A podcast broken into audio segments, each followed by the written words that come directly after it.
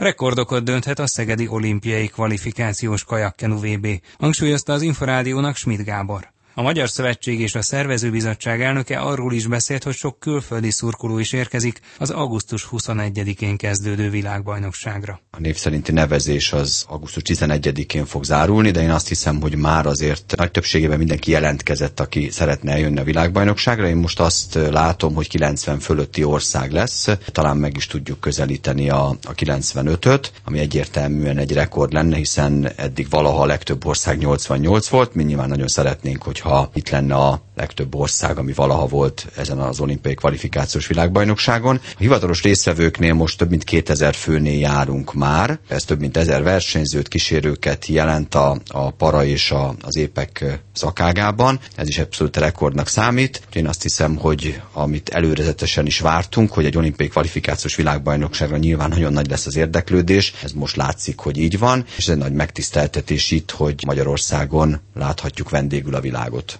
Szurkolók milyen arányban jönnek külföldről? Látszik-e akár a jegyeladási adatok alapján? Egyértelműen látszik, ugye mi is nézzük a 2011-es adatokat, amikor utoljára volt világbajnokság, annál majdnem a duplája az aránya a külföldi nézőknek. Ez azt jelenti, hogy egyre inkább a kajakkenuban is jellemzővé vált, hogy a különböző nemzetek mögött egy masszív szurkoló csapat áll, olaszok mögött, németek, kanadaiak egyébként, nagyon erős az új-zélandi csapat, onnan is látjuk, hogy jönnek. Úgyhogy nagyon-nagyon nagy az érdeklődés, az A kategóriás jegyek azok már egytől egyig elkeltek a döntős napokra, a B és C kategóriás jegyekből még van. Az utolsó három napon lesznek majd döntők az épek versenyében. Így van, ugye újdonság, hogy szerdán reggel már elkezdődik a verseny, és nem csak paraversenyszámok vannak, hanem mindenki számára vannak már elő- és középfutamok, és pénteken délután 15 óra 30-kor kezdődnek majd már olimpiai számú döntők is, és ez utána folytatódik szombaton és vasárnap, sőt, ugye vasárnap gyakorlatilag egész nap döntők vannak, hiszen akkor délután az 5000 méterekre kerül sor, ami szerintem az egyik leglátványosabb szám a kajakkenuban.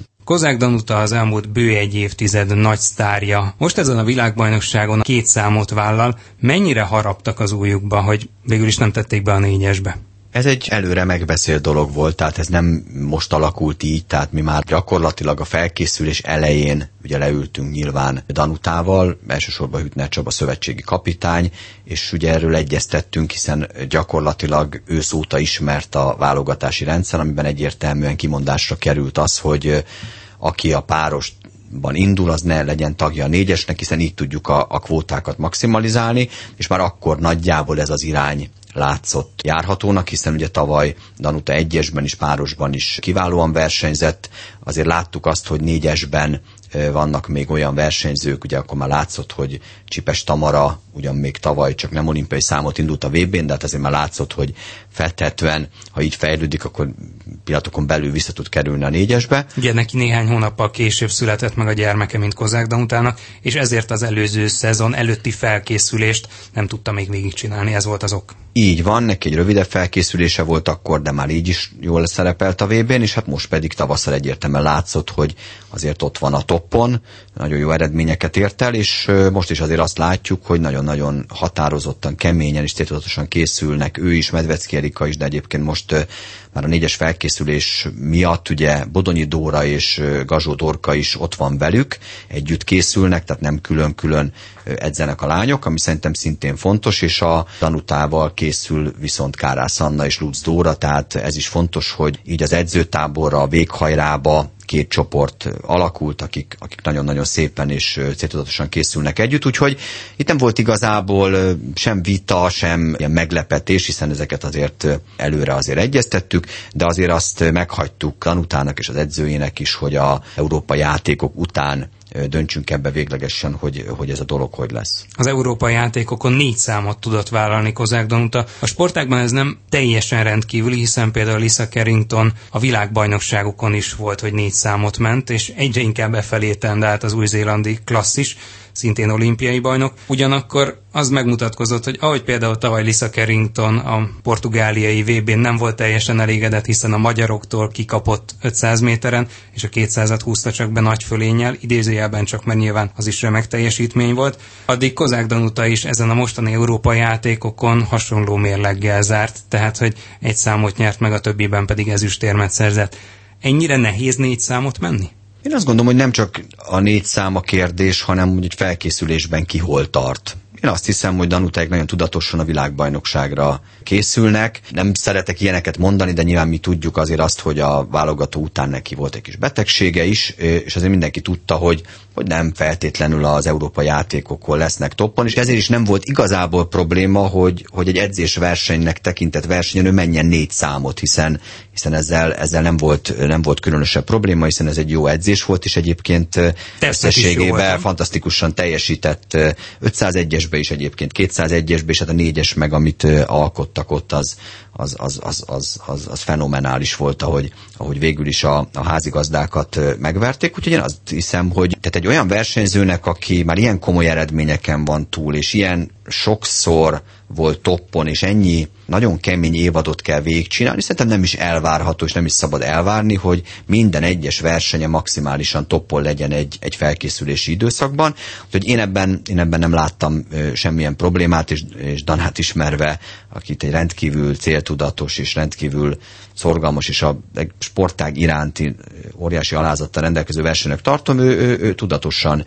építi föl a, a versenyszámokat és magát, és ez elmondható az egész női szakágról, tehát azért is emeltem ki az előbb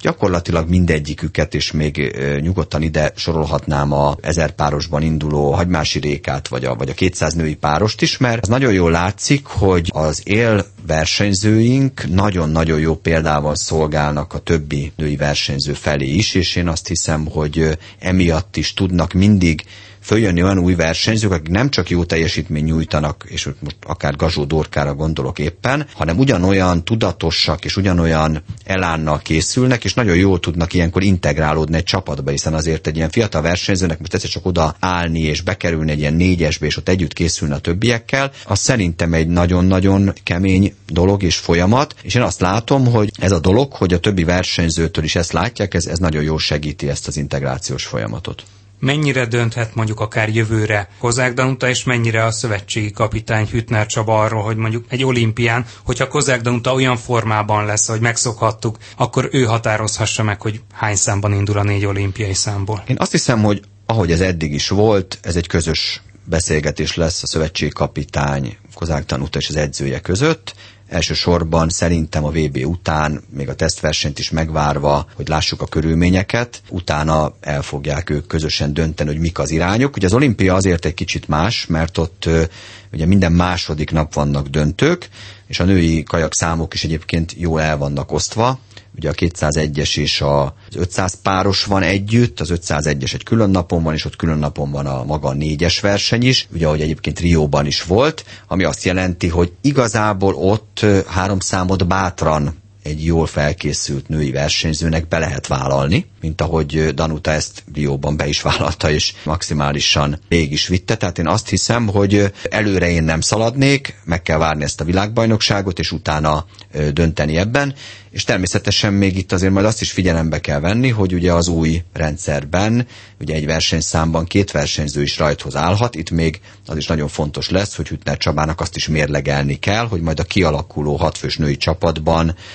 hogy engedi a duplázásokat, melyik versenyszámban, hiszen ezek befolyásolhatják a, a később sorra kerülő versenyszámokat, és ugye a négyes van legutoljára, tehát itt majd figyelni kell arra, hogy a négyes tagjai milyen versenyszámokban indulnak még megelőzően még talán a női kajak szakákban a legkönnyebb a helyzet, azért az látszik, hogy a férfi kajakozóknál jóval nehezebb lehet ezt majd kisakkozni, hogy akkor pontosan kiindul, 201-esben kiindul, 1000 méteren egyesben, és ugye 1000 párosban is akár két magyar egység is rajthoz állhat majd, ha hát, meg lesznek a kvóták.